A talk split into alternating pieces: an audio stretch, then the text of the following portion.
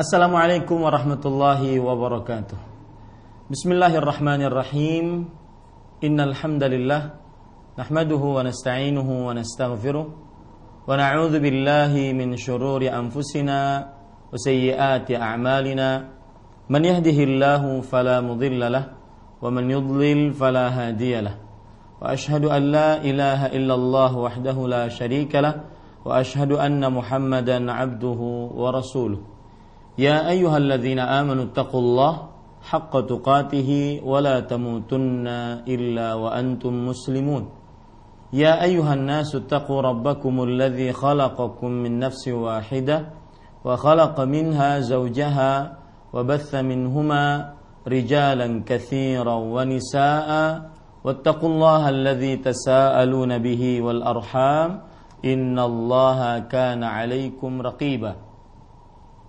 يا أيها الذين آمنوا اتقوا الله وقولوا قولا سديدا يصلح لكم أعمالكم ويغفر لكم ذنوبكم ومن يطع الله ورسوله فقد فاز فوزا عظيما أما بعد فإن أصدق الحديث كتاب الله وأحسن الهدي هدي محمد صلى الله عليه وعلى آله وسلم وشر الأمور محدثاتها وكل محدثة بدعة وكل بدعة ضلالة وكل ضلالة في النار Alhamdulillah kita bersyukur pada Allah Subhanahu wa taala pada hari ini hari Rabu pagi menjelang siang 29 Rajab 1438 Hijriah kita duduk bersama kembali di dalam kajian rutin membaca kitab Tanbihat ala Ahkamin Takhtassu bil Mu'minat yang ditulis oleh Fadilatul Syekh Al-Allamah Dr. Saleh bin Fauzan bin Abdullah Al-Fauzan hafizahullahu taala. Salawat dan salam semoga selalu Allah berikan kepada Nabi kita Muhammad sallallahu alaihi wa ala alihi wasallam pada keluarga beliau, para sahabat serta orang-orang yang mengikuti beliau sampai hari kiamat kelak. Dengan nama-nama Allah yang husna dan sifat-sifatnya yang ulia, kita berdoa Allahumma inna nas'aluka ilman nafi'an wa rizqan tayyiban wa amalan mutaqabbala. Wahai Allah sesungguhnya kami mohon kepada engkau ilmu yang bermanfaat rezeki yang baik dan amal yang diterima. Allah manfa'na bima 'allamtana wa 'allimna ma yanfa'una wa zidna ilma. Wahai Allah berikanlah manfaat dari ilmu yang engkau ajarkan kepada kami dan ajarkanlah kepada kami ilmu yang bermanfaat dan tambahkanlah kepada kami ilmu. Amin ya rabbal alamin. Para pemirsa Roja TV, para pendengar Radio Roja dan seluruh kaum muslimin yang mengikuti kajian ini di mana pun anda berada bab yang kita akan bahas pada kesempatan kali ini kita akan memulai membaca bab yang keempat penulis hafizahullah taala berkata al-faslur rabi'u ahkamun takhtassu bil libasi wal hijab. Bab keempat hukum-hukum yang khusus tentang pakaian dan hijab. Hukum-hukum yang khusus tentang pakaian dan hijab.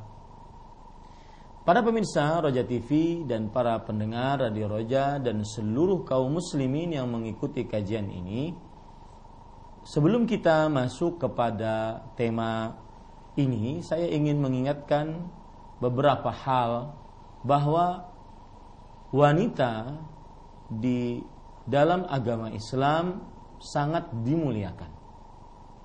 Wanita di dalam agama Islam sangat dimuliakan. Atau sebelumnya saya ingin bahas makna hijab dulu ya. Jadi hukum-hukum yang khusus tentang berpakaian dan hijab yang akan dibicarakan oleh penulis Syekh Al-Allamah Dr. Saleh bin Fauzan bin Abdullah Al-Fauzan hafizahullah taala di dalam bab ini insyaallah taala yaitu hal-hal yang berkaitan dengan pakaian wanita yaitu yang berkaitan dengan syarat-syarat pakaian wanita kemudian apa yang berkaitan dengan hijab akan dijelaskan oleh Syekh Al-Allamah pada bab keempat ini dan para pemirsa Raja TV kita ingin membahas dulu apa itu hijab. Mungkin nanti ada oh ya, kita bahas nanti itu insya Allah di, di poin yang kedua insya Allah taala. Nah, yang ingin saya sampaikan sebagai muqaddimah dalam uh, bab ini adalah bahwa wanita di dalam agama Islam sangat dijaga kemuliaannya dan kesuciannya. Islam sangat memuliakan wanita. Dan salah satu bentuk pemuliaan Islam terhadap wanita adalah Islam dengan syariatnya yang sangat sempurna menjaga kesucian wanita dari hal-hal yang meruntuhkan kesucian tersebut, yang merenggut kesucian tersebut. Ini adalah salah satu bentuk pemuliaan Islam terhadap wanita. Bapak, Ibu saudara-saudari yang dimuliakan oleh Allah Subhanahu wa taala, di antara pemuliaan Islam terhadap wanita dalam perihal menjaga kesuciannya, Allah Subhanahu wa taala mengharamkan perbuatan zina. Dan bukan hanya sekedar diharamkan perbuatannya akan tetapi dilarang kaum muslimin untuk mendekati perbuatan zina tersebut.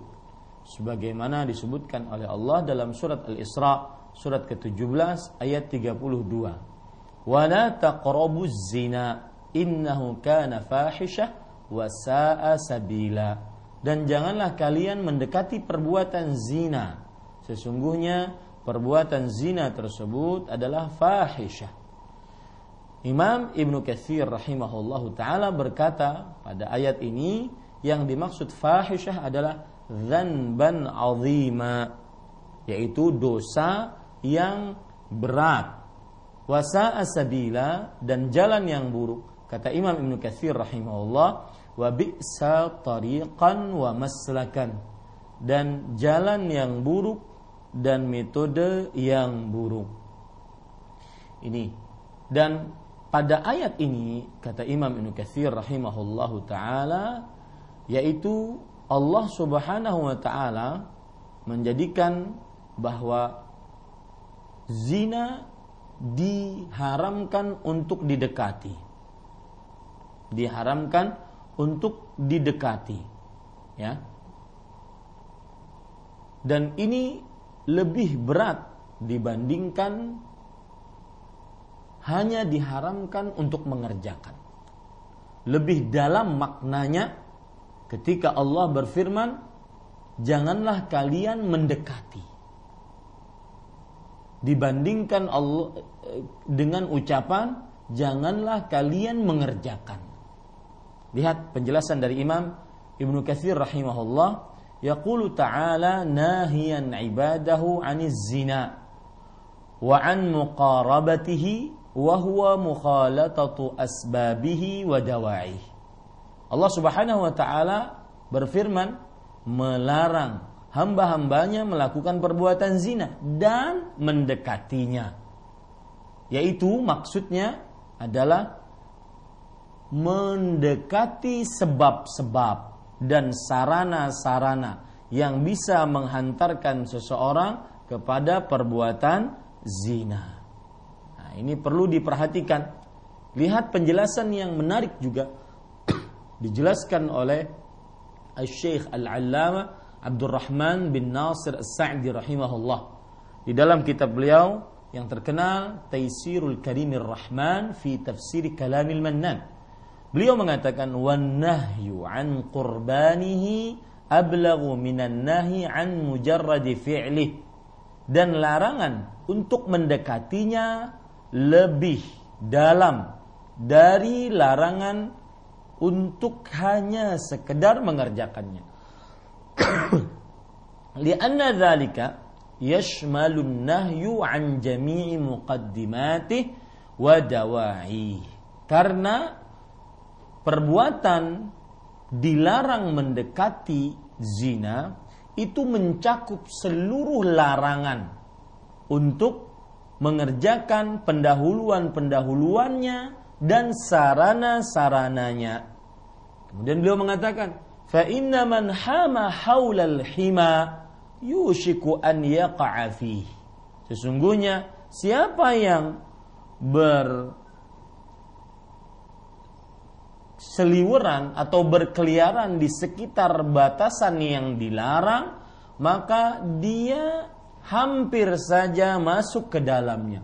Khususan hadzal amru alladhi fi katsirin minan nufus aqwa da'in ilai. Terutama kata beliau perkara zina ini yang terdapat dalam kebanyakan di dalam diri-diri adalah uh, sesuatu yang mengajak paling kuat untuk mengerjakannya. Jadi semua orang hampir terdapat di dalam dirinya sarana-sarana untuk mengerjakan perbuatan zina. Makanya ketika Allah berfirman, "Wala taqrabuz zina." Janganlah kalian mendekati perbuatan zina, ini lebih dalam larangannya dibandingkan janganlah kalian mengerjakan perbuatan zina. Dan itu semua untuk menjaga kesucian wanita muslimah. Di antara pemuliaan Islam menjaga kesucian muslimah yaitu dengan disyariatkannya pernikahan disyariatkannya pernikahan agar wanita muslimah hanya melayani laki-laki yang memang sah untuk dia layani. Allah subhanahu Rasul eh, Allah Subhanahu wa taala berfirman, "Fankihu ma tabalakum minan nisa mathna wa thulatha wa ruba' fa in khiftum alla ta'dilu fawahidah." Maka nikahilah oleh kalian wanita-wanita yang baik dua, tiga, atau empat. Jika kalian takut, maka ambillah atau nikahilah satu perempuan saja. Dalam ayat yang lain disebutkan oleh Allah Subhanahu wa taala dalam surat An-Nur, surat ke-24 ayat 32. Wa ankihul ayama minkum was-salihina min ibadikum wa imaikum. Dan nikahilah al-ayama minkum. Yaitu uh,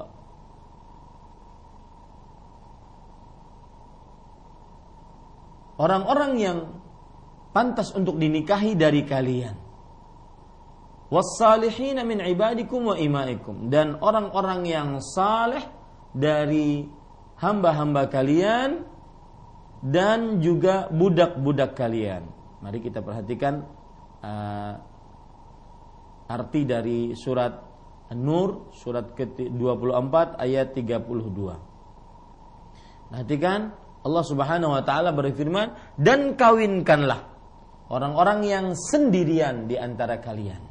Al-ayama orang-orang yang sendirian dan orang-orang yang layak kawin dari hamba-hamba sahayamu yang lelaki dan hamba-hamba sahayamu yang perempuan.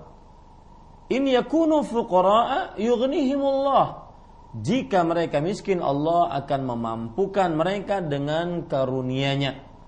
In wallah wasi'un alim. Dan Allah Maha luas, pemberiannya lagi Maha mengetahui.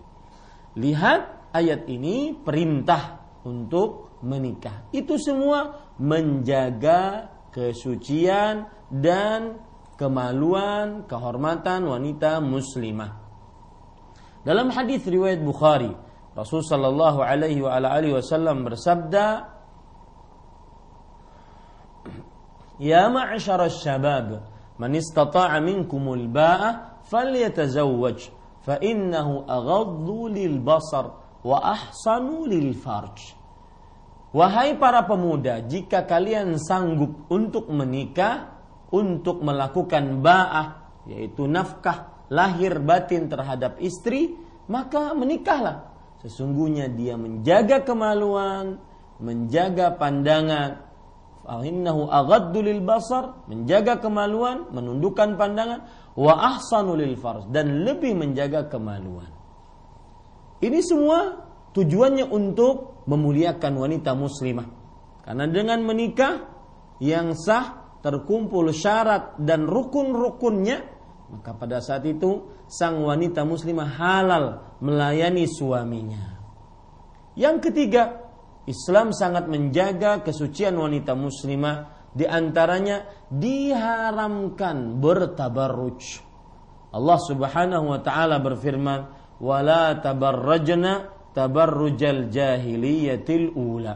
Dan janganlah kalian bertabarruj wahai para wanita sebagaimana wanita-wanita jahiliyah generasi pertama bertabarruj.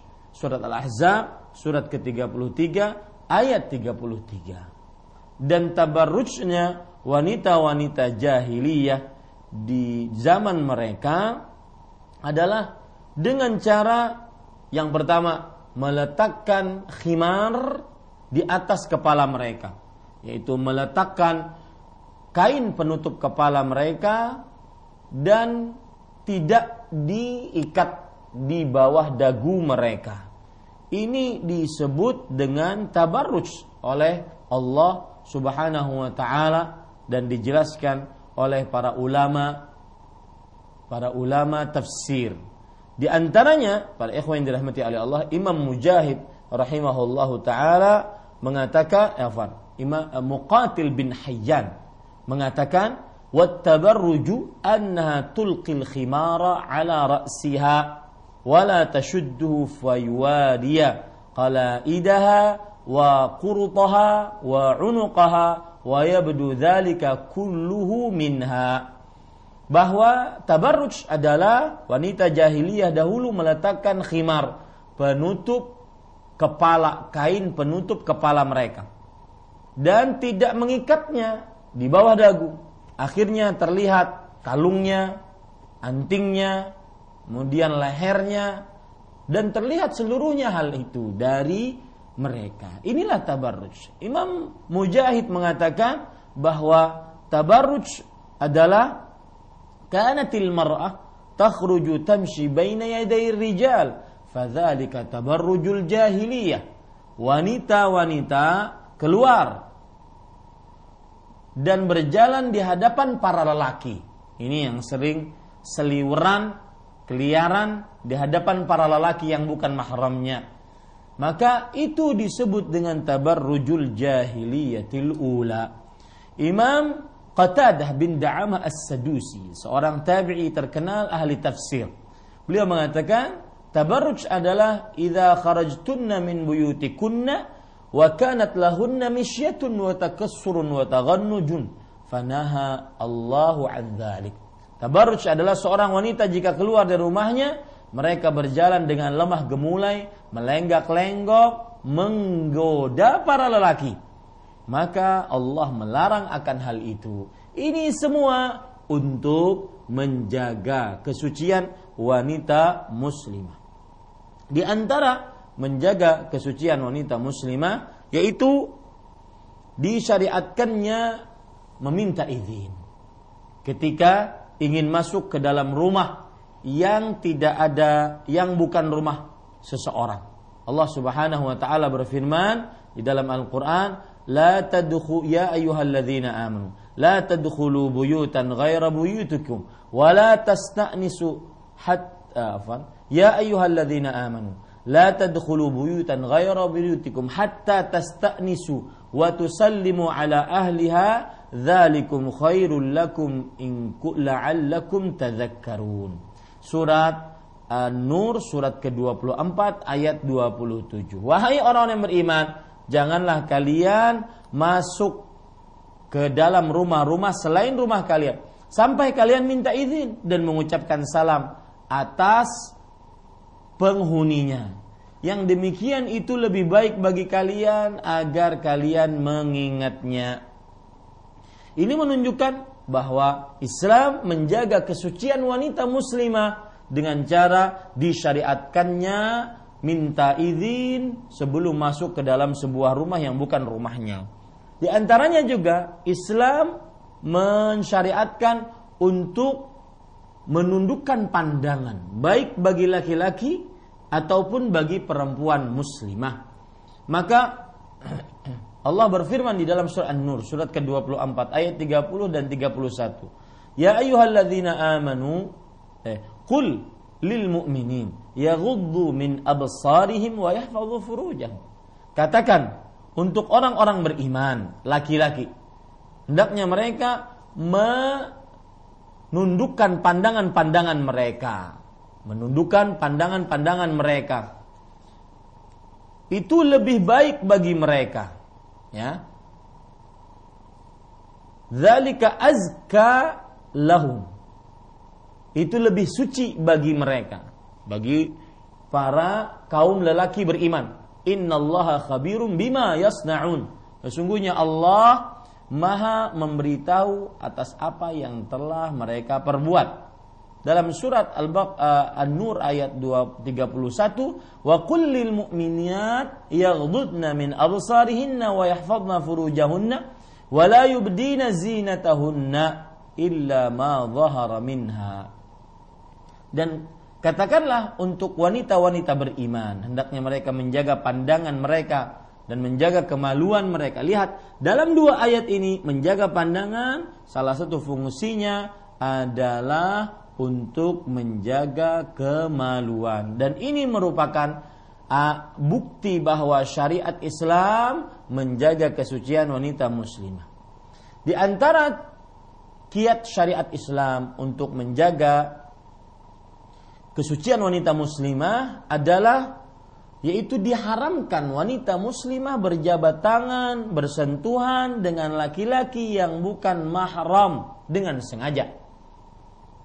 Rasulullah Shallallahu Alaihi Wasallam bersabda dalam hadis yang diriwayatkan oleh Imam At-Tabarani La an yut'ana fi ra'si ahadikum bimakhitin min hadid khairun lahu min an yamassa imra'atan la tahillulah. Sungguh seseorang ditancapkan paku di kepalanya dari besi. Sungguh seseorang ditancapkan paku dari besi di kepalanya lebih baik daripada seseorang bersentuhan dengan wanita yang tidak halal untuknya. Hadis riwayat Imam At-Tabarani. Dan Rasul Shallallahu Alaihi Wasallam sendiri beliau mengatakan inilah usafihun nisa. Aku tidak berjabat tangan dengan para perempuan. Ya, Aisyah radhiyallahu anha bercerita, "Ma massat yadu Rasulillah sallallahu alaihi wasallam yada imra'atan qat. Illa imra'atun yamlikuha. Rasulullah sallallahu alaihi wasallam tidak pernah tangan beliau menyentuh tangan seorang perempuan pun sama sekali. Kecuali perempuan yang dia miliki yaitu istri-istrinya ataupun budak-budaknya. Nah, ini para uh, kaum muslimin yang dirahmati oleh Allah Subhanahu wa taala Taib. Kemudian Islam mengharamkan untuk melakukan ikhtilaf, yaitu percampuran laki-laki dan perempuan tanpa ada batasan. Dan di sinilah nanti kita akan bicarakan tentang hijab. Sebagaimana perkataan dari Umar bin Khattab radhiyallahu anhu, beliau mengatakan, "Wafaqtu Rabbi fi thalath." Aku sepakat dengan firman Allah di dalam tiga perkara. Ketika aku mengatakan kepada Rasulullah, "Ya Rasulullah, yadkhulu ala nisa'ikal barru wal fajiru lau hajabtahunna." Wahai Rasulullah, masuk kepada istri-istrimu laki-laki yang baik dan laki-laki yang buruk. Kalau seandainya engkau memberikan hijab kepada istri-istrimu sehingga mereka meminta sesuatu dari balik hijab. Mereka yaitu para sahabat meminta sesuatu dari balik hijab. Ini para ikhwan yang dirahmati oleh Allah Subhanahu wa taala. Dan di dalam agama Islam dilarang untuk menjaga kesucian wanita muslimah dilarang untuk berkhalwat, berdua-duaan dengan lelaki eh, laki-laki dan perempuan. Rasul sallallahu alaihi wasallam bersabda dalam hadis riwayat Bukhari, "La yakhluwanna rajulun bimra'ah ja illa wa ma'adhu mahram." Tidak boleh seorang lelaki berdua-duaan dengan perempuan kecuali bersama perempuan tersebut mahram. Dalam riwayat Imam Ahmad, la yakhluwanna rajulun bimra'atin illa kana thalithuhuma syaitan. Tidaklah seorang lelaki berdua-duaan dengan seorang perempuan kecuali pihak ketiganya adalah syaitan. Untuk menjaga kesucian wanita muslimah yang lain, wanita di dalam agama Islam diharamkan untuk bepergian tanpa mahram, baik itu untuk bepergian biasa atau untuk bepergian ibadah seperti haji dan umrah wajib bermahram tatkala bersafar. Rasul sallallahu alaihi wasallam bersabda, "La tusafiril mar'atu illa wa ma'adhi mahram." Tidak boleh seorang wanita bersafar kecuali bersamanya mahramnya. Ini para ikhwan yang dirahmati oleh Allah Subhanahu wa taala. Termasuk juga dari menjaga kesucian wanita muslimah adalah yaitu diharamkan oleh Islam atas wanita muslimah untuk keluar dalam keadaan memakai minyak wangi. Rasul Shallallahu Alaihi Wasallam bersabda dalam hadis riwayat Imam Tirmidzi dan yang lainnya, ayyuma imra'atin ista'tarat thumma kharajat famarrat ala qaumin liyajidu rihaha fahiya zaniyah. Wanita mana saja yang memakai minyak wangi. Kemudian dia keluar rumah agar dia berjalan di hadapan laki-laki yang bukan mahramnya sehingga mencium bau wanginya, maka dia adalah wanita pezina. Ini ancaman ini semuanya untuk jadikan wanita-wanita muslimah terjaga kesuciannya. Di antaranya juga menjaga kesucian wanita muslimah dengan diharamkannya uh, khudu'ul qaul, melemah lembutkan ucapan sebagaimana disebutkan di dalam surat Al-Ahzab surat ke-33 ayat 32 ya nisa an-nabi lastunna ka ahadi minan nisa in ittaqaytunna fala takhdha'na fil qawl fayatma'a alladhi fi qalbihi marad wa qulna qawlan ma'rufa. Wahai nabi wahai istri nabi kalian bukan seperti wanita biasa. Jika kalian bertakwa kepada Allah maka janganlah kalian melemah lembutkan ucapan kepada laki-laki yang bukan mahramnya maka seorang yang di dalam hatinya ada ketamakan terhadap wanita akan mempunyai penyakit terhadap wanita tersebut, bersyahwat terhadap wanita tersebut. Maka waqulna qawla ma'rufa, tetapi ucapkanlah ucapan yang baik. Nah, salah satu bahkan kiat paling utama dari syariat Islam untuk menjaga syariat Eh, untuk menjaga kesucian wanita muslimah adalah disyariatkannya hijab yaitu disyariatkannya hijab. Para ikhwah yang dirahmati oleh Allah Subhanahu wa taala apa itu hijab? Perhatikan baik-baik. Hijab ini kita mulai membahas tentang hijab. Karena penulis belum menyebutkan apa itu hijab maka saya ingin menyebutkan hijab secara bahasa artinya adalah al-man'u minal wusul yaitu terlarang dari sampai terlarang dari sampai. Ini salah satu makna bahasa dari hijab. Sebagaimana disebutkan di dalam kitab Al-Misbahul Munir kemudian dalam kitab Lisanul Arab kemudian di dalam kitab Al-Mufradat ya. Lisanul Arab ditulis oleh Ibnu Manzur Al-Mufradat fi uh, Gharibil Quran ditulis oleh Ar-Raghib Al-Asfahani. Al-man'u minal wusul hijab artinya adalah terlarang dari sampai. Kenapa demikian? Karena yamna'ur ru'yah bainahuma yaitu melarang penglihatan sampai kepada yang lain. Menglihatan melarang penglihatan sampai di antara dua orang. Ini disebut dengan hijab secara bahasa. Makanya para ulama mengatakan wasummiya hijabul mar'ah hijaban li'annahu yamna'ul musyahadah dan hijab perempuan dinamakan hijab karena hijabnya melarang dari penyaksian lelaki terhadap wanita tersebut. Makanya ini alis disebut dengan hajib. Ya, hajib. Hajib. Li'annahu yamna'u min ad-dukhuli 'alaihi illa bi'idnihi. Afwan. Uh, saya ulangi. Penjaga pintu dalam bahasa Arab disebut dengan hajib. Penjaga pintu dalam bahasa Arab disebut dengan hajib. Li'annahu yamna'u min ad-dukhuli illa khasyatal adza yusibuhu. Karena penjaga pintu tersebut melarang untuk masuk kepada seseorang kecuali dengan izinnya sampai sehingga tidak terkena uh, bahaya ataupun musibah. Ini para ikhwan yang dirahmati oleh Allah Subhanahu wa taala.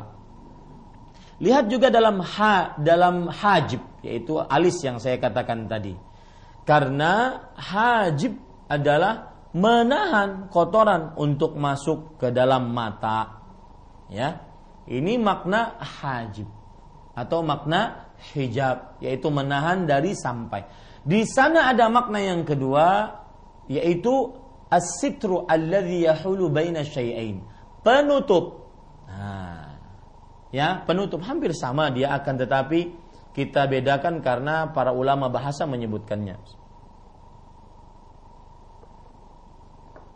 Dan saya berpesan jika kita berbicara tentang bahasa Arab terutama, maka kembalikan kepada kamus besar bahasa Arab. Ya, yang sudah menjadi rujukan-rujukan dalam kamus-kamus besar bahasa Arab seperti Lisanul Arab, kemudian Al-Wasit, Al-Mu'jamul Wasit, Al-Misbahul Munir, kemudian Al-Mufradat fi Gharibil Quran wal Hadis, ya, itu kamus-kamus besar bahasa Arab. Maka jangan mengambil arti sendiri dari kantong sendiri seenaknya. Ya, tidak diperbolehkan seperti ini dalam belajar ilmu agama. Para ikhwan yang dirahmati oleh Allah, lihat di dalam beberapa ayat Al-Qur'an disebutkan kata hijab. Di antaranya surat Sad ayat 32. Hatta tawarat bil hijab.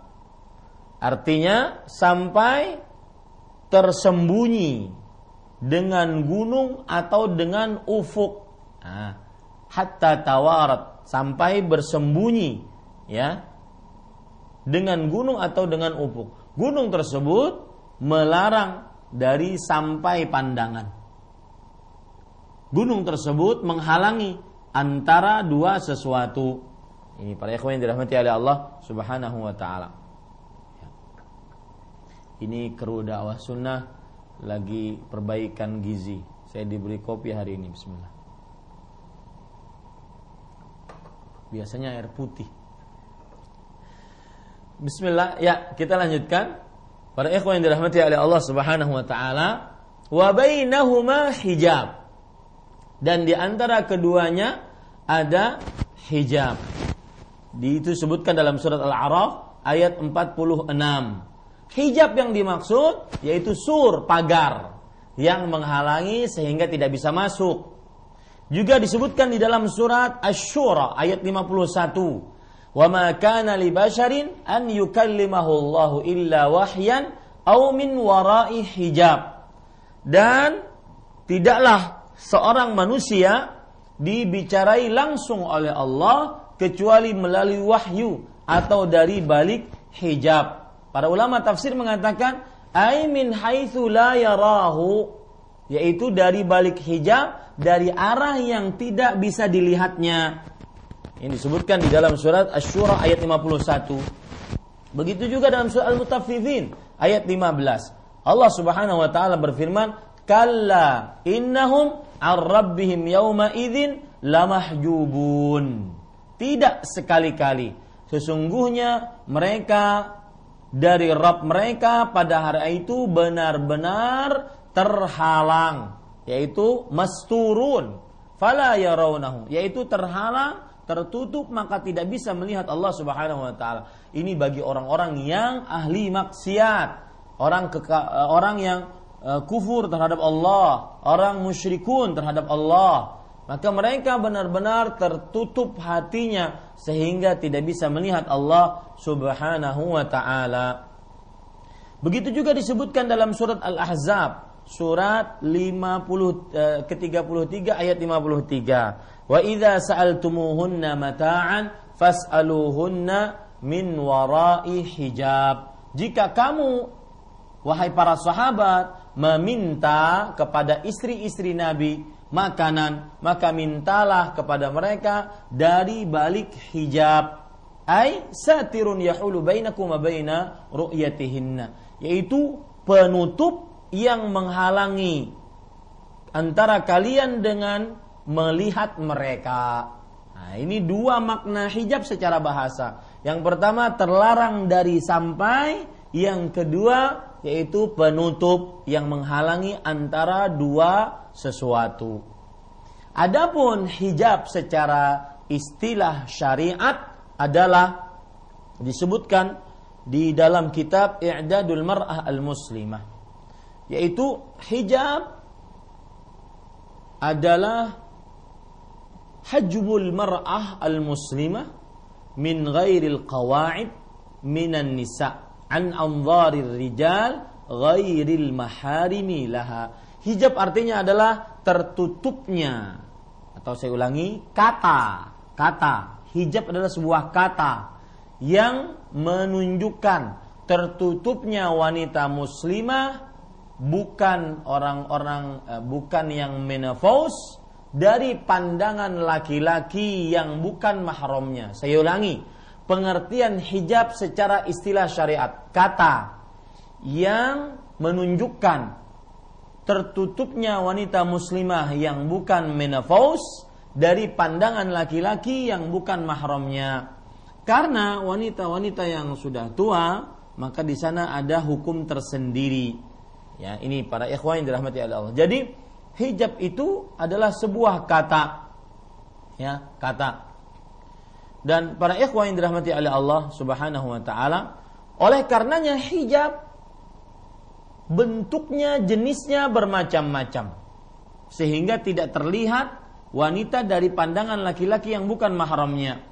Hijab bisa dengan pintu bisa dengan dinding bisa dengan cadar, bisa dengan kain, ya, bisa dengan rumah. Maka hijab para ikhwah yang dirahmati oleh Allah Subhanahu wa taala ya eh, adalah kata umum yang menunjukkan terhalangnya wanita-wanita muslimah yang bukan menopause dari pandangan laki-laki yang bukan mahramnya. Para ulama rahimahumullah taala sebagaimana disebutkan di dalam kitab Audatul Hijab dijelaskan tentang tingkatan-tingkatan hijab. Ya, tingkatan-tingkatan hijab. Yang pertama yaitu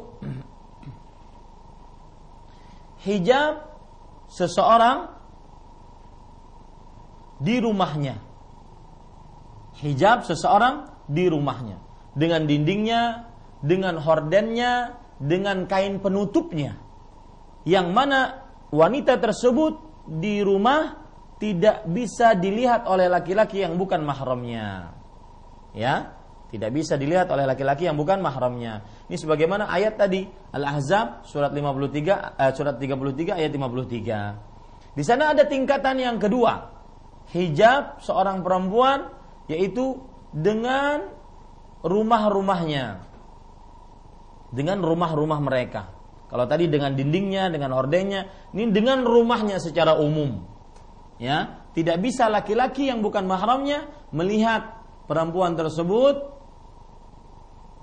karena dia di dalam rumah. Ya. Tingkatan hijab yang ketiga yaitu wanita berhijab pada badannya. Ketika wanita tersebut keluar rumah, maka para ikhwan yang dirahmati oleh Allah Subhanahu wa taala maka wanita tersebut menutup yaitu membuat hijab untuk dirinya dengan hijab-hijab yang syar'i ya yaitu ditutup dari seluruh tubuhnya dan tidak dinampakkan kecuali yang boleh dinampakkan ya. Dan pada bab yang keempat ini kita akan lebih fokus kepada hijab yang personal tadi. Kalau wanita keluar rumah maka pakaian mereka ketika keluar rumah berhadapan dengan laki-laki yang bukan mahramnya bagaimana? Ini akan kita bicarakan tentang hijab. Sekali lagi hijab itu ada tiga tingkatan. Tingkatan pertama hijab seseorang di dalam rumahnya di dalam rumahnya yaitu dengan dinding, dengan horden, dengan kain, dengan pintu atau yang semisalnya. Yang kedua, hijab seseorang dengan rumahnya secara umum sehingga tidak terlihat dari pandangan laki-laki yang bukan mahramnya. Yang ketiga, hijab seseorang dengan pakaiannya ketika dia keluar rumah, yaitu pakaiannya baik dengan khimar, dengan jilbab, ya, dengan abaya dan seluruhnya tidak diperlihatkan kecuali yang diperbolehkan untuk diperlihatkan. Ibu-ibu saudari-saudari muslimah dan seluruh pemirsa Raja TV, para pendengar Radio Raja dan seluruh kaum muslimin yang mengikuti kajian ini, kita langsung kepada apa yang disebutkan oleh penulis. Penulis Hafizahullah taala berkata, sifatul libasi syar'i lil muslimah. Bentuk pakaian bagi wanita muslimah. Pakaian yang syar'i ya. Bentuk pakaian syar'i bagi wanita muslimah. Yang pertama yajibu an yakuna libasul mar'ah al muslimah dhafiyan yasturu jami'a jismiha 'anil rijal alladzina laisu min maharimiha wanita muslimah diwajibkan berpakaian tidak ketat dan menutupi semua tubuhnya dari pandangan laki-laki yang bukan mahramnya serta tidak terbuka sehingga terlihat oleh mahramnya kecuali yang terbiasa terlihat menurut kebiasaan. Afan, ya. Serta tidak terbuka sehingga terlihat sehingga terlihat oleh mahramnya ya saya ulangi, wanita muslimah diwajibkan tidak ketat dan menutupi semua tubuhnya dari pandangan laki-laki yang bukan mahramnya. Sudah sampai sini. Ini menunjukkan bahwa e, pakaian salah satu syarat pakaian wanita muslimah adalah lebar, tidak ketat, membentuk tubuh dan terlihat anggota tubuhnya. Dan ini persis wanita-wanita yang telanjang karena seluruh anggota tubuhnya kelihatan. Nah, ini termasuk di dalamnya yang sekarang dipakai oleh wanita-wanita muslimah yaitu pakai celana-celana ketat. Saya Allah alam namanya apa? Mungkin legging gitu ya. Saya tidak begitu paham namanya. Uh, pakai wanita uh, apa? celana-celana ketat yang membentuk pahanya, membentuk betisnya, sama dia seperti telanjang. Tidak ada bedanya, cuma bedanya cuma dibalut dengan kain. Ya. Nah, maka hijab bukan membalut tubuh, tetapi hijab menutup aurat tubuhnya. Ya, ini dari pandangan laki-laki yang bukan mahramnya. Laki-laki yang bukan mahramnya selain yang sudah disebutkan dalam Al-Qur'an, ya. Di dalam surat An-Nur ayat 31 Allah Subhanahu wa taala berfirman, "Wala yubdina zinatuhunna illa li bu'ulatihinna." Janganlah wanita-wanita memperlihatkan perhiasan-perhiasan mereka kecuali atau kecantikan-kecantikan mereka kecuali kepada suaminya, ya. Kemudian nanti disebutkan dalam ayat itu uh, wala yubdina zinatahunna disebutkan dalam surah An-Nur ayat ke-31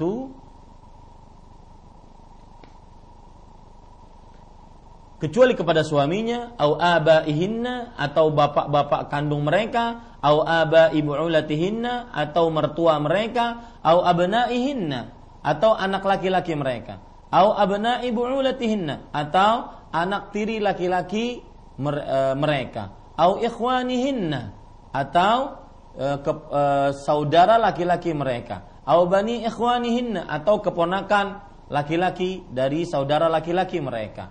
Au bani ikhwat akhwatihin atau keponakan laki-laki dari saudari perempuan. Au nisaihinna au ma malakat aimanuhunna au tabi'ina ghairi ulil irbati minar rijal. Ya? Au at-tifl alladhi lam yadhharu ala auratin nisa. Jadi itu beberapa laki-laki yang merupakan mahram bagi perempuan. Kalau saya ingin runut mahramnya secara cepat bagi perempuan suaminya, Kemudian dari pokok keturunan yaitu bapaknya, kakeknya, dan buyutnya laki-laki terus ke atas. Kalau kita lihat dari cabang keturunan, maka anak laki-laki, cucu laki-laki, kemudian terus ke bawah. Cicit terus ke bawah laki-laki. Kemudian yaitu yang kedua? Yang ketiga saudara laki-laki. Ya. Yang keempat keponakan laki-laki dari anak saudara laki-laki ini. Kemudian yang kelima, keponakan laki-laki dari anak saudara perempuan. Ya. Yang keenam, paman. Paman yang merupakan saudara bapak atau yang ketujuh paman yang merupakan saudara ibu. Ya. Kemudian mahram bagi perempuan selanjutnya adalah berasal dari pernikahan. Kalau tadi semuanya adalah per uh, apa namanya? per uh, pertalian darah. Sekarang dari pernikahan, mertua laki-laki, menantu laki-laki, anak tiri anak tiri laki-laki yang dibawa oleh suami, ya. Kemudian bapak tiri yang dinikahi oleh ibunya. Maka ini semua mahram-mahram bagi perempuan serta tidak terbuka sehingga terlihat oleh mahramnya. Nah, ini syarat yang lain yang disebutkan oleh penulis hafizahullah taala. Wala takshifu li maharimiha illa ma jarratil 'adah bi wa min wajhiha wa kaffaiha wa qadamaiha. Serta tidak terbuka sehingga terlihat oleh mahramnya. Maksudnya sampai mahram pun tidak diperbolehkan untuk terlihat Eh, bagian-bagian aurat yang besar ya kecuali yang biasa terlihat menurut kebiasaan kecuali yang biasa terlihat menurut kebiasaan mahramnya laki-laki boleh melihat wanita tersebut dari rambutnya, dari telapak tangannya, wajahnya, telapak kakinya. Karena itu kebiasaan terlihat di antara para keluarga. Adapun aurat besar maka diharamkan. Menurut kebiasaan dengan terbukanya bagian muka, dua telapak kaki dan dua telapak tangan. Ini mahram-mahramnya. Jadi yang berhak untuk melihat aurat besar wanita hanya suami. Selainnya dari mahram-mahramnya hanya yang biasa terlihat seperti kepalanya, rambutnya, kemudian kedua telapak tangannya, wajahnya, kemudian kedua telapak kakinya. Baik.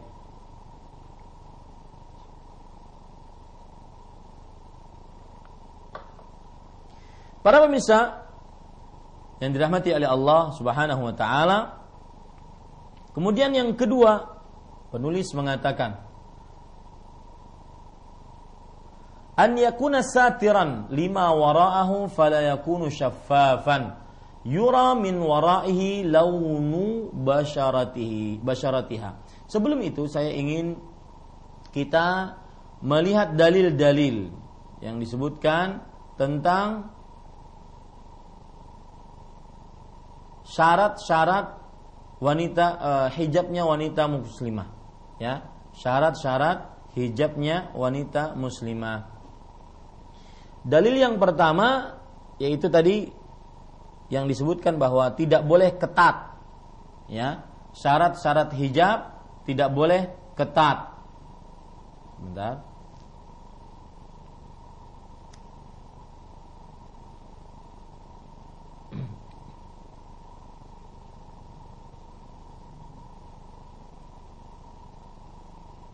Dalil-dalilnya di antaranya adalah hadis yang diriwayatkan oleh Imam Ahmad dalam kitabnya Al-Musnad, Imam At-Tabarani dalam kitabnya Al-Mu'jamul Kabir dari Usamah bin Zaid radhiyallahu anhu kasani Rasulullah sallallahu alaihi wasallam qubtiyah kathifah mimma ahdaha lahu dihyah al-kalbi.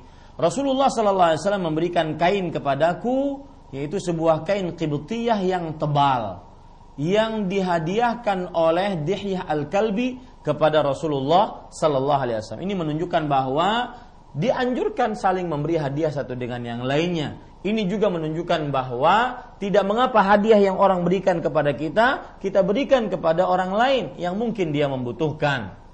Fakasautuham raati kata Usama bin Zaid, ini Usama bin Zaid adalah hibbu Rasulillah sallallahu alaihi wasallam, yaitu Uh, seorang yang sangat dicintai oleh Rasulullah Sallallahu Alaihi Wasallam. Kata Usama bin Zaid, setelah aku dapat hadiah, aku pun berikan kain tersebut kepada istriku. Kemudian Rasul Sallallahu Alaihi Wasallam bertanya, Malaka lam talbasil qibtiyah. Wahai Usama, kenapa engkau tidak memakai kain qibtiyah yang aku berikan? Ya, Qultu kasautu hamraati. Aku pun menjawab, aku telah berikan itu kepada istriku. Ini mungkin sebabnya adalah karena istrinya tidak punya pakaian. Mungkin sebabnya dua adalah karena dia ingin memberikan hadiah kepada istrinya dari hadiah-hadiah yang ada. Kemudian kata Rasul sallallahu alaihi wasallam ini inti pembicaranya. Murha fal taj'al tahtaha ghilalah. Perintahkan istrimu untuk menjadikan di bawahnya atau setelahnya ghilalah. Yaitu apa? Ghilalah itu uh, kain tebal. Fa inni akhafu an tasiffa hajma idhamiha. Karena aku takut ya akan ternampak bentuk tubuhnya. Akan ternampak bentuk tubuhnya. Nah, ini menunjukkan para ikhwah dan akhwat terutama saudari-saudari muslimah bahwa diharamkan wanita-wanita memakai pakaian yang ketat, yang membentuk tubuh. Nah, ini banyak nih sekarang celana-celana panjang, ya ketat. Kemudian dia pakai baju, kemudian pakai jilbab. Nah, ini mengumpulkan kebaikan dengan keburukan. Ya. Kemudian juga tadi pagi terlihat oleh saya ketika mengantar anak-anak ke sekolah, perempuan pakai jilbab lebar, kemudian dia karena memakai sepeda motor akhirnya disingkapkanlah roknya tersebut. Akhirnya terlihat eh, apa celana ketat yang menutup menutup kakinya. Nah ini saya ingin memperlihat mem, memperingatkan bahwa apa hukum memakai celana ketat tersebut?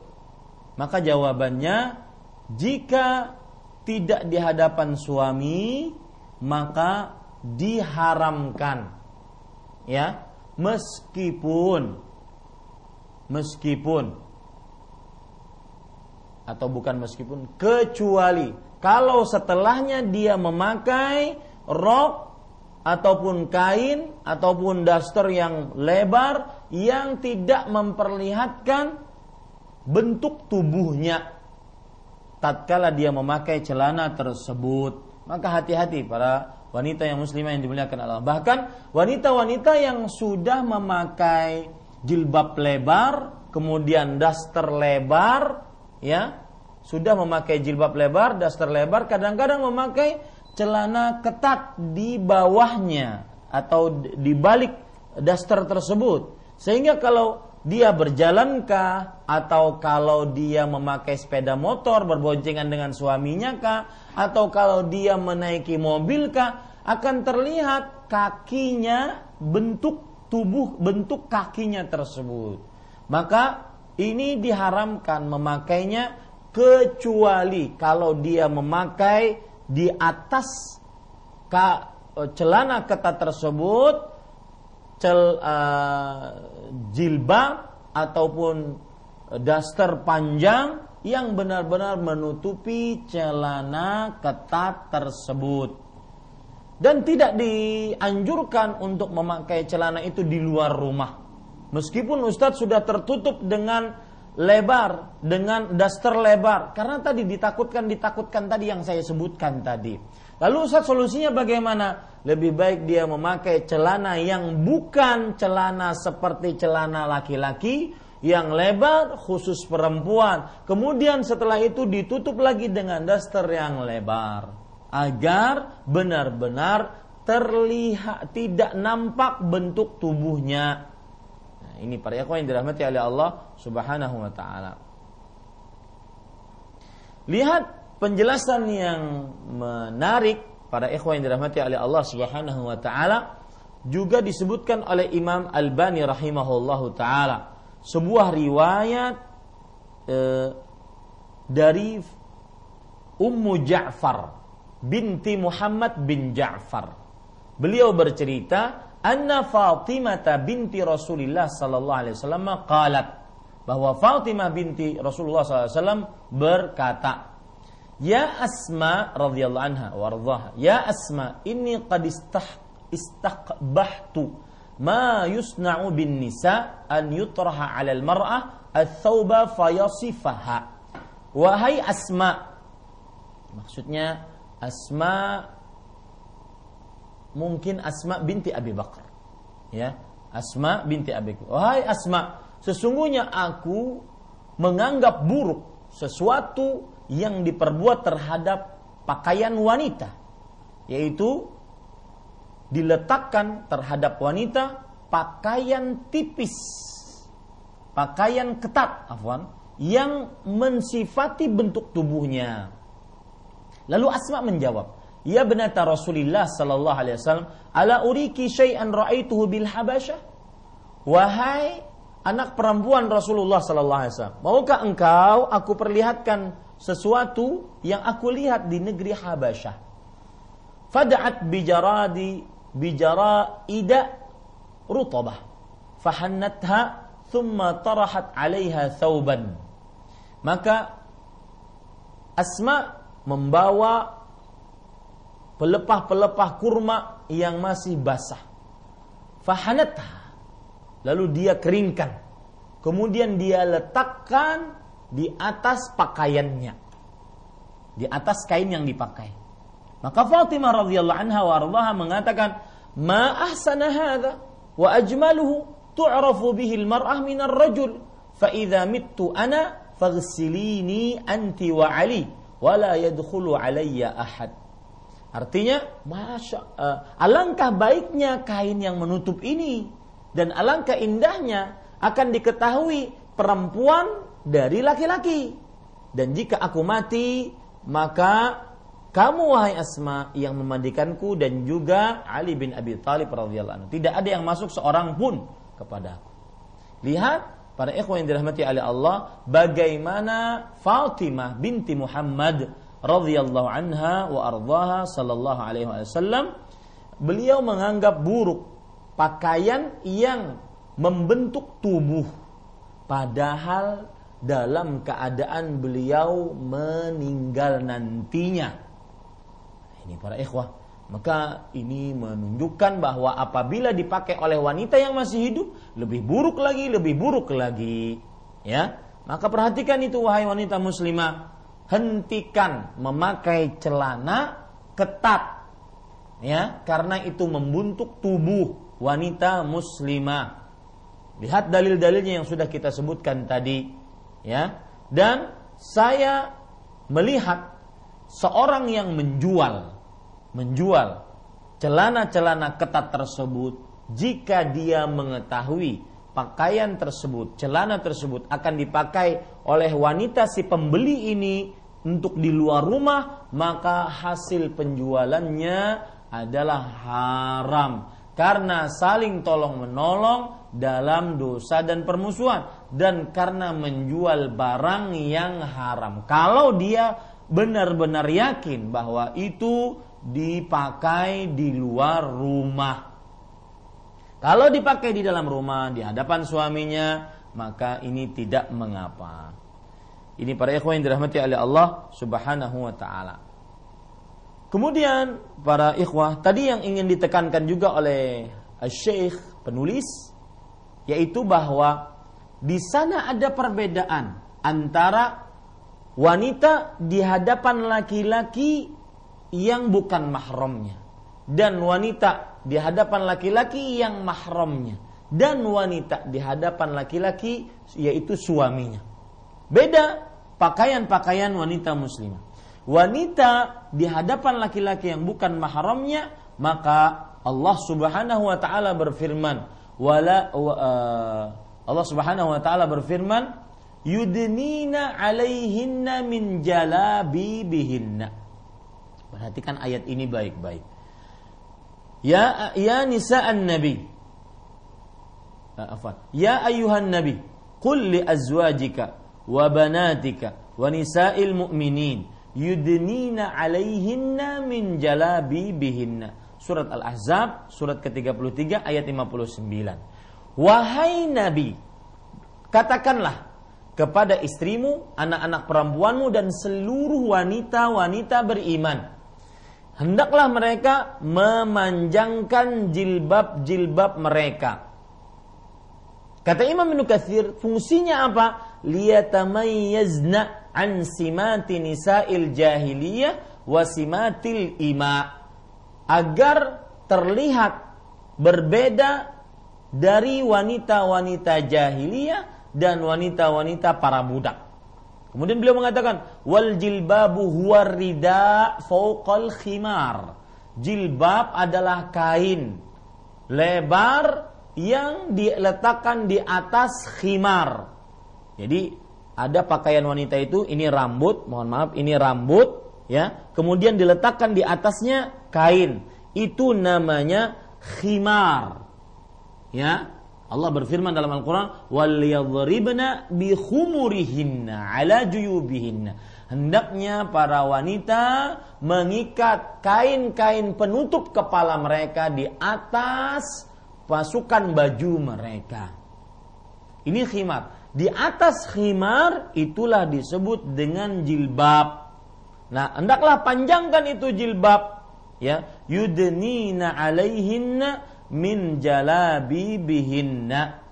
Lihat bagaimana tafsiran ulama salaf.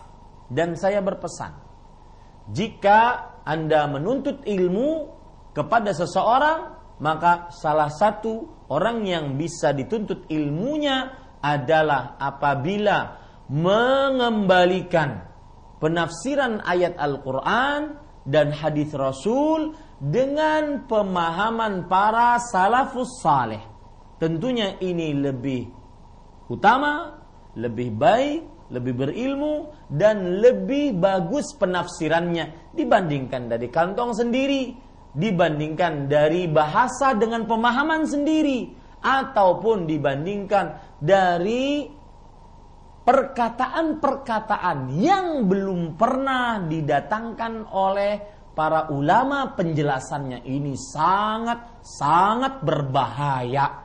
Maka tidak pantas orang tersebut diambil ilmunya sebelum dia mengamalkan yang saya sebutkan tadi yaitu penafsiran Al-Qur'an diambil dari pemahaman para salafus saleh. Kalau tidak maka yang ada adalah kurang tepat tafsirannya atau menyesatkan kaum muslimin tafsirannya.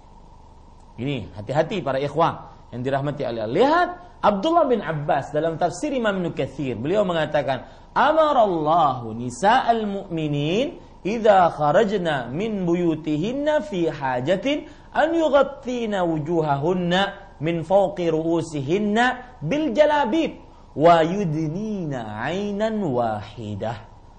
Allah memerintahkan kepada wanita-wanita beriman jika mereka keluar rumah dalam sebuah keperluan, hendaknya mereka menutup wajah-wajah mereka dengan jilbab tadi. Menutup wajah-wajah mereka di atas kepala mereka dengan jilbab dan mengeluarkan satu mata saja. Ya, ini tafsiran yudnina alaihinna min jalabibihin. Dan itulah keadaan wanita jika dia keluar rumah di hadapan laki-laki yang bukan mahramnya.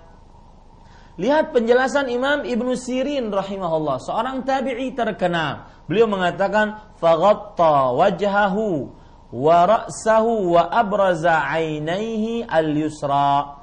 Sa'altu Abidah ibn Abidah Salmani. Kata Muhammad bin Sirin, aku bertanya kepada Abidah As-Salmani, seorang ulama, tabi'in, tentang firman Allah yang berbunyi, hendaknya para wanita memanjangkan jilbab-jilbab mereka, yaitu menutup wajahnya, lalu Abidah As-Salmani menutup wajahnya dan kepalanya dan memperlihatkan matanya yang kiri. Subhanallah. Ya, ini para ikhwan yang dirahmati oleh Allah Subhanahu wa taala. Beda dengan penjelasan dari Ikrimah rahimahullah. Tughatti thagratan nahriha bijilbabiha tudnihi 'alaiha. Yaitu dengan menutupi lehernya ya, leher ini tenggorokan lehernya dengan jilbabnya. Ya, ini para ikhwan yang dirahmati oleh Allah. Taib uh, ibu-ibu saudari-saudari muslimah, adapun pakaian wanita muslimah di hadapan yang mahramnya, mahram-mahram tadi sudah saya sebutkan, ya, selain suami, dari mulai bapak, kakek, kemudian buyut, kemudian paman, paman dari bapak, paman dari ibu, kemudian saudara, saudara kandung, ya, saudara sebapa, sebibu, kemudian keponakan, keponakan itu anak anak saudara atau keponakan anak saudari, kemudian cucu, ya, cucu, uh, anak laki-laki, cucu sebelum uh, sebelum cucu anak laki-laki. Ya, ini semua bagaimana pakaian wanita muslimah? Maka wala yubdina zinatahunna illa ma dhahara minha. Dan janganlah wanita-wanita memperlihatkan perhiasan mereka kecantikan mereka, tubuh wanita kecuali yang biasa terlihat. Nah, di sini maksudnya wajah, telapak tangan, telapak kaki, rambut tidak mengapa. Karena di hadapan mahramnya. Adapun di hadapan suaminya, maka wanita e, batasan pakaian di hadapan suami tidak ada. Suami berhak untuk menikmati istri dari mulai ujung rambut sampai ujung kakinya. Ini para ikhwan yang dirahmati oleh Allah. Kita berhenti dulu dalam poin A. Insya Allah Taala kita lanjutkan pada kesempatan yang akan datang. Insya Allah Taala saya kembalikan acara kepada saudara Ari Hafizahullah Taala. Nah.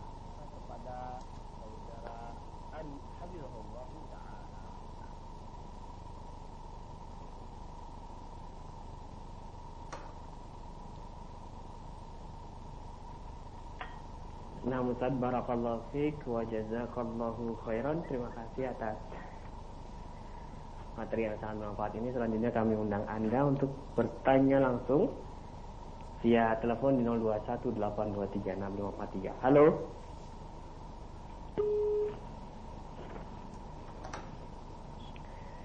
Kembali di 0218236543 Halo? Assalamualaikum Waalaikumsalam, silakan Ibu. Dari Ibu Salmina di Cibinong. Ya, pertanyaannya. Assalamualaikum Pak Ustaz.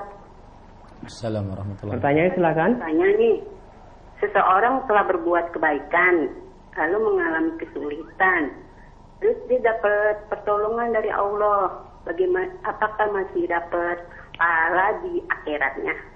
Terus yang kedua, eh, orang selalu berbuat eh, kekejian, lalu dia diajak di dunianya. Akibat ya. kerjanya ya. sudah gugurkah dosa-dosanya. Bagaimana dengan di akhiratnya? Baik terima kasih Bu. Assalamualaikum warahmatullahi wabarakatuh. Waalaikumsalam warahmatullahi wabarakatuh. Silakan Ustaz Fadal iya Bismillah walhamdulillah wassalatu wassalamu ala rasulillah. Jazakumullahu khairan Ibu atas pertanyaannya. Maka jawabannya ada sebuah hadis Rasulullah Shallallahu Alaihi Wasallam yang semoga bisa menjawab pertanyaan ibu tadi. Hadis riwayat Imam Tirmidzi dan dihasankan oleh Imam Albani rahimahullahu taala. Idza aradallahu bi'abdihi al-khaira ajjala lahu al-uqubata fid dunya. Jika Allah Subhanahu wa taala menginginkan terhadap hambanya kebaikan, maka pasti Allah segerakan hukumannya di dunia. Dan jika Allah menginginkan hambanya, wa idza aradallahu bi'abdihi syarra amsaka anhu bidzambi hatta yuwafa bihi yaumal qiyamah. Jika Allah menginginkan terhadap hambanya keburukan, Allah tahan darinya dosanya sampai diberikan balasannya secara sempurna di hari kiamat. Hadis ini menunjukkan bahwa seorang hamba tidak lepas dari dosa. Nah, jika dia berdosa, kemudian dia mendapatkan hukuman di dunia, maka semoga itu adalah penebus dosanya sehingga dia tidak mendapatkannya di akhirat dan mendapatkan hukuman di dunia lebih ringan dibandingkan mendapatkan hukuman di akhirat karena hukuman di dunia sebentar diakhiri dengan kematian sementara sedangkan hukuman dan hukumannya tidak terlalu berat sedangkan hukuman di e, akhirat maka selama-lamanya tidak pernah berhenti dan tidak pernah diringankan. Maka ini adalah jawaban dari pertanyaan tadi.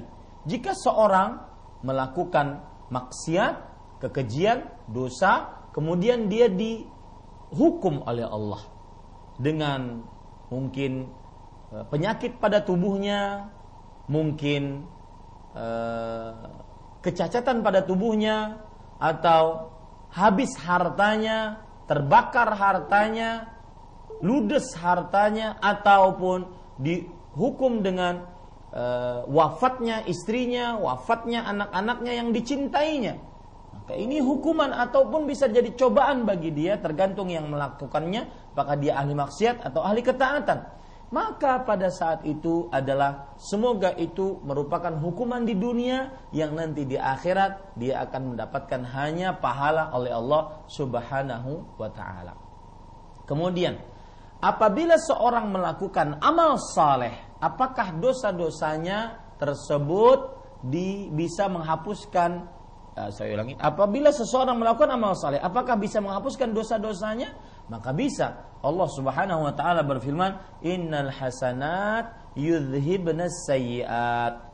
Sesungguhnya dosa uh, amal-amal saleh bisa menghapuskan dosa-dosa. Coba perhatikan lagi para ikhwan yang dirahmati oleh Allah, hadis riwayat Bukhari dan Muslim dari Abu Hurairah radhiyallahu anhu.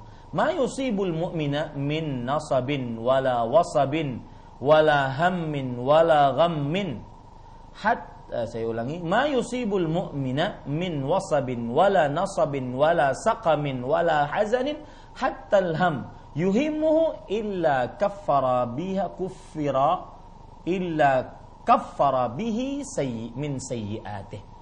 Tidaklah seorang mukmin tertimpa letih ataupun rasa sakit ataupun penyakit ataupun kesedihan sampai resah dan gelisah. Yang menggelisahkannya kecuali itu menghapuskan dosa-dosanya. Maka berharaplah pahala apabila seseorang mendapatkan ujian cobaan dari Allah Subhanahu wa taala. Wallahu alam. Na'am.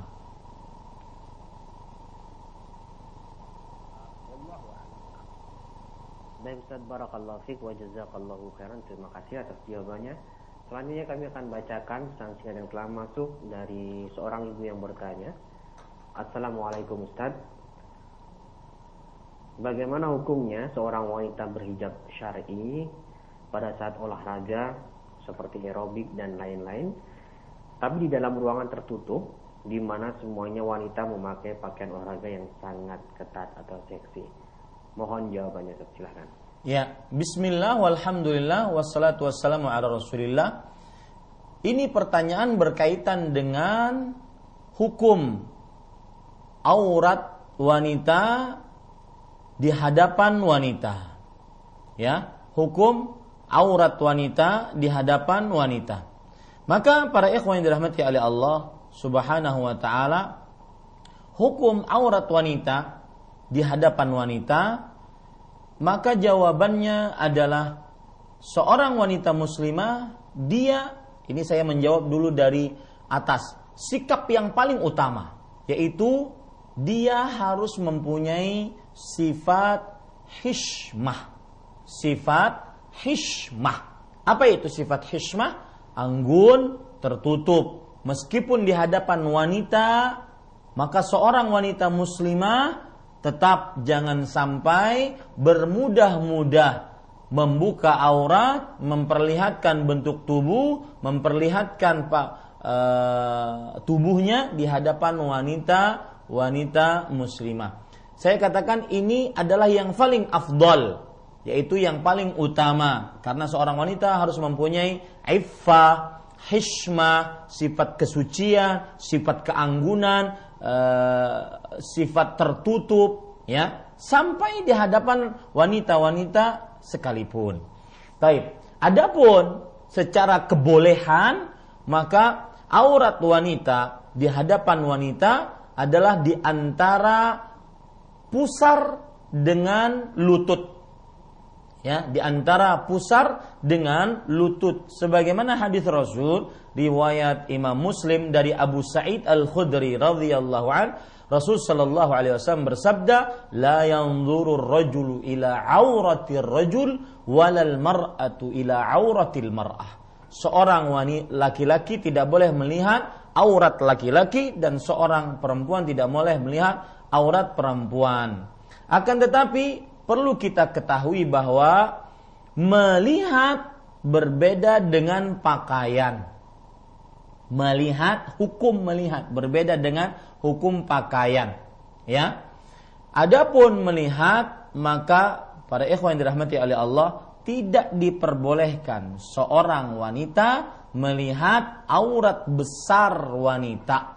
Aurat besar wanita yaitu kubul dan dubur, ya. Adapun pakaian maka para ikhwan yang dirahmati oleh Allah tidak diperbolehkan wanita untuk memakai pakaian yang tidak menutup kecuali hanya auratnya saja. Maksudnya begini, maksud saya begini, bahwa kita katakan tadi aurat wanita di hadapan wanita pusar dan lutut.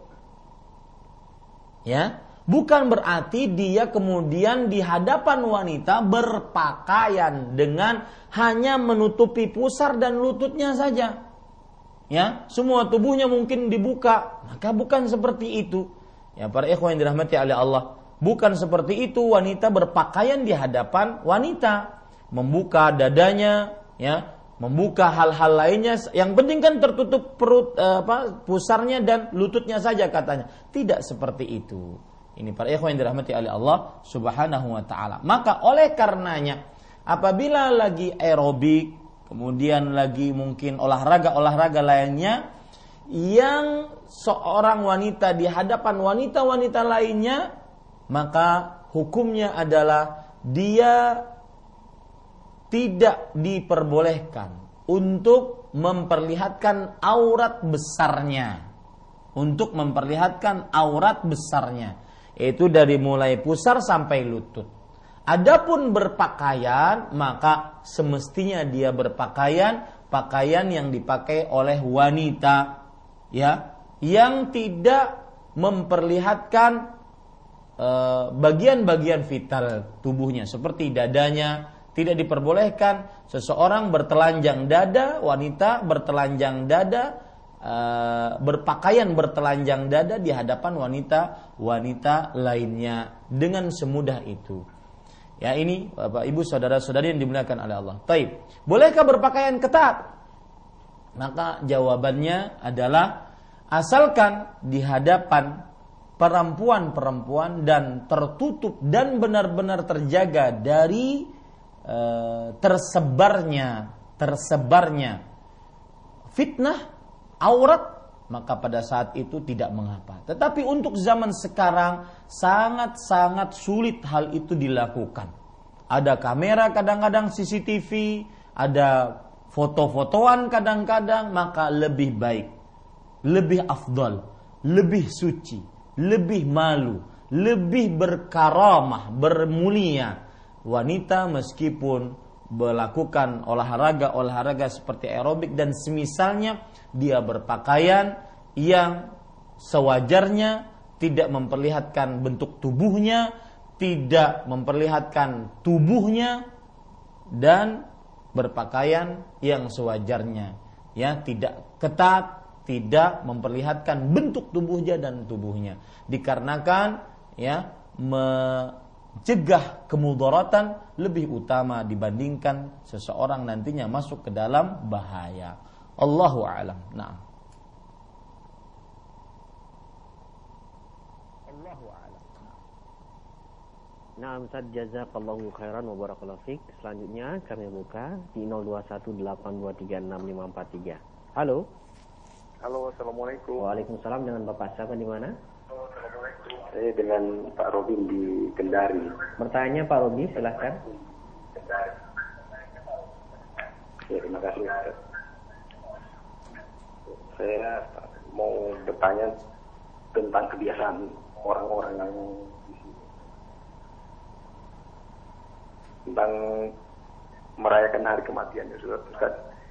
Malam pertama, ketiga, ketujuh, ke 21, 40 itu Alhamdulillah kalau saya Alhamdulillah mendengarkan TV ini dan radio lokal yang menyiarkan tentang agama saya sedikit sudah mengerti kalau itu tidak ada manfaatnya dan Iya. dicontohkan oleh Baik, Eh. pertanyaannya Bapak mohon maaf, singkat saja. Hmm. kebetulan saya bersaudara ini ada yang mengikuti itu dan ada yang ingin merayakan eh, malam ke-40 Iya. almarhum bapak kami nanti.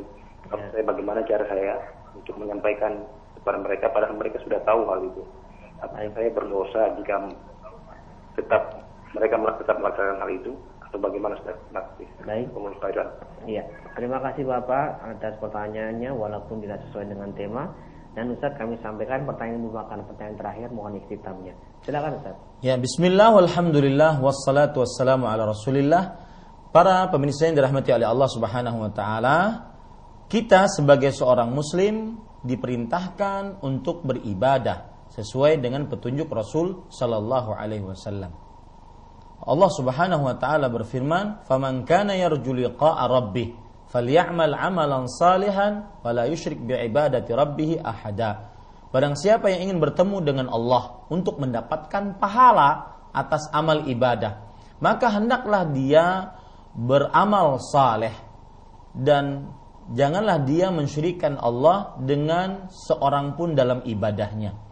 Imam Ibnu Katsir rahimahullah mengatakan hadzani ruknal amal al mutaqabbal alla yu'bada illallah wa la yusyriku bihi syai'an wa an yakuna sawaban ala syariati Rasulillah sallallahu alaihi wasallam. Ini adalah dua rukun beramal.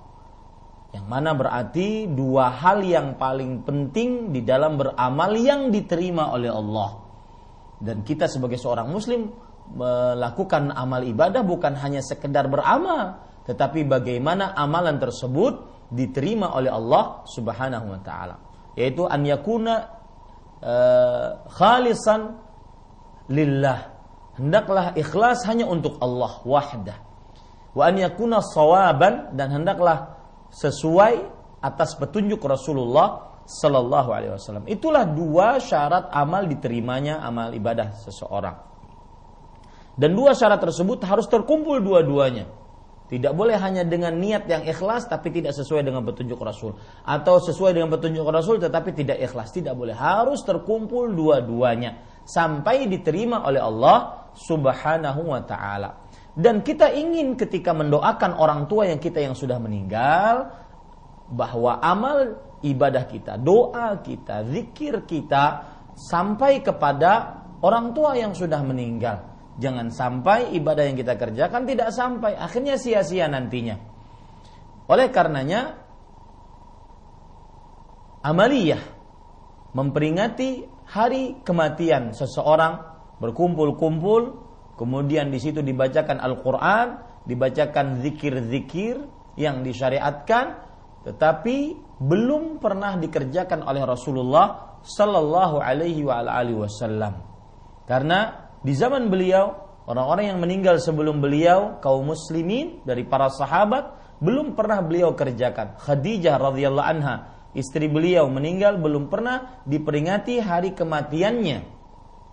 Kemudian juga uh, Ruqayyah, Ummu Kalthum, Zainab, Abdullah, kemudian Al-Qasim, Ibrahim, Ibrahim, seluruh anak-anak Rasulullah sallallahu alaihi wasallam ketika meninggal belum pernah diperingati oleh Rasulullah SAW hari kematiannya dengan mengumpulkan para sahabat, kemudian mengadakan makan-makan dengan berzikir kemudian maka belum pernah dikerjakan oleh Rasul Sallallahu Alaihi Wasallam.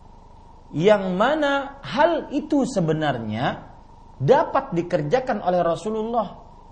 Tidak ada yang menghalangi beliau untuk mengerjakan tersebut Sallallahu Alaihi Wasallam. Tetapi tidak beliau kerjakan sampai akhir hayat beliau menunjukkan hal tersebut belum disyariatkan oleh Allah Subhanahu wa taala kepada Rasulullah sallallahu alaihi wasallam. Yang apabila kita kerjakan di zaman sekarang berarti kita melakukan perbuatan yang mengada-ngada yaitu perbuatan bid'ah. Dan perbuatan bid'ah diharamkan dalam agama dan termasuk dosa besar karena melakukan ibadah yang belum dikerjakan oleh Rasulullah sallallahu alaihi wa ala alihi wasallam. Kemudian bagaimana cara menasehatinya atau menghadapi keluarga yang ingin melakukan itu? Maka kita sebagai seorang muslim yang sudah mengetahui bahwa hal tersebut belum dikerjakan, kita beritahukan dengan baik, dengan bahasa yang santun, dengan dalil dari Al-Quran dan Sunnah yang e, kepada orang yang belum mengetahuinya. Bahwa hukumnya hal tersebut tidak bisa kita kerjakan. Karena belum ada contohnya dari Rasulullah Sallallahu Alaihi Wasallam. Dan tugas kita cuma menyampaikan. Adapun hidayah diterima, apa yang kita sampaikan tidak diterima, maka itu di tangan Allah Subhanahu wa taala. Kemudian para ikhwah yang dirahmati oleh Allah Subhanahu wa taala, di dalam agama Islam terdapat banyak sekali syariat-syariat yang benar-benar dari Allah dan Rasulnya Sallallahu Alaihi Wasallam untuk memberikan pahala kepada orang tua ataupun berbakti kepada kedua orang tua sepeninggal mereka. Di antaranya berdoa. Dalam hadis riwayat Muslim, Rasul sallallahu alaihi wasallam bersabda, "Idza matal ibnu Adam in qata'a amaluhu illa min thalath." jika seorang anak Adam meninggal, terputus amalnya kecuali dari tiga. Salah satunya adalah min waladin salihin yad'ulah. Dari anak yang saleh yang mendoakannya. Lihat kata-kata doa. Doa salah satu ibadah yang paling utama untuk berbakti kepada kedua orang tua sepeninggal mereka. Maka berdoa kapan saja, di mana saja. Bukan terbatas dengan satu hari, tiga hari, tujuh hari, dua puluh lima hari, empat puluh hari, seratus hari dari kematian orang tua kita. Kapan saja, di mana saja, bagaimana saja keadaan kita, kita bisa berdoa kepada Allah untuk meminta ampunan untuk orang tua kita. Dan ini amalan paling mulia. Kemudian kita bisa bersedekah atas nama orang tua kita, kita bisa melakukan haji dan umrah atas nama orang tua kita, kemudian kita bisa mempuasakan hutang orang hutang puasa orang tua kita, kemudian kita bisa berbakti kepada bibi bibi kita yang merupakan pengganti orang tua kita yang sudah meninggal, kemudian kita juga bisa berbakti kepada atau berbuat baik menyambung hubungan tetap baik kepada kawan-kawan dekat orang tua orang tua kita. Maka ini amalan-amalan yang begitu banyak selain memperingati kematian dari kematian bapak kita atau ibu kita. Amalan yang begitu banyak yang disyariatkan. Kerjakan itu. Lebih utama dibandingkan yang belum ada contohnya dari Rasulullah Sallallahu Alaihi Wasallam. Bahkan Imam Ash-Syafi'i rahimahullah mengatakan bahwa pembacaan Al-Quran dan pahalanya diniatkan untuk orang yang sudah meninggal belum sampai. Karena Allah berfirman wa anna laisa insani illa ma sa'a dan tidak uh, ada seseorang memiliki pahala kecuali apa yang dia usahakan. Maka kerjakan yang sesuai dengan sunnah lebih baik dibandingkan berlapang-lapang, berluas-luas tetapi tidak ada contohnya dari Rasulullah sallallahu alaihi wasallam. Dan saya berpesan kepada saudara tadi bersabarlah dengan sunnah Rasul karena memegang sunnah tatkala akhir zaman termasuk orang-orang yang harus kuat di dalamnya. As-sabiru ala dini kal alal jamr. Orang yang memegang agamanya seperti orang yang memegang batu api harus sabar. Demikian kita cukupkan. Muhammad walhamdulillahi alamin. Wassalamualaikum warahmatullahi wabarakatuh.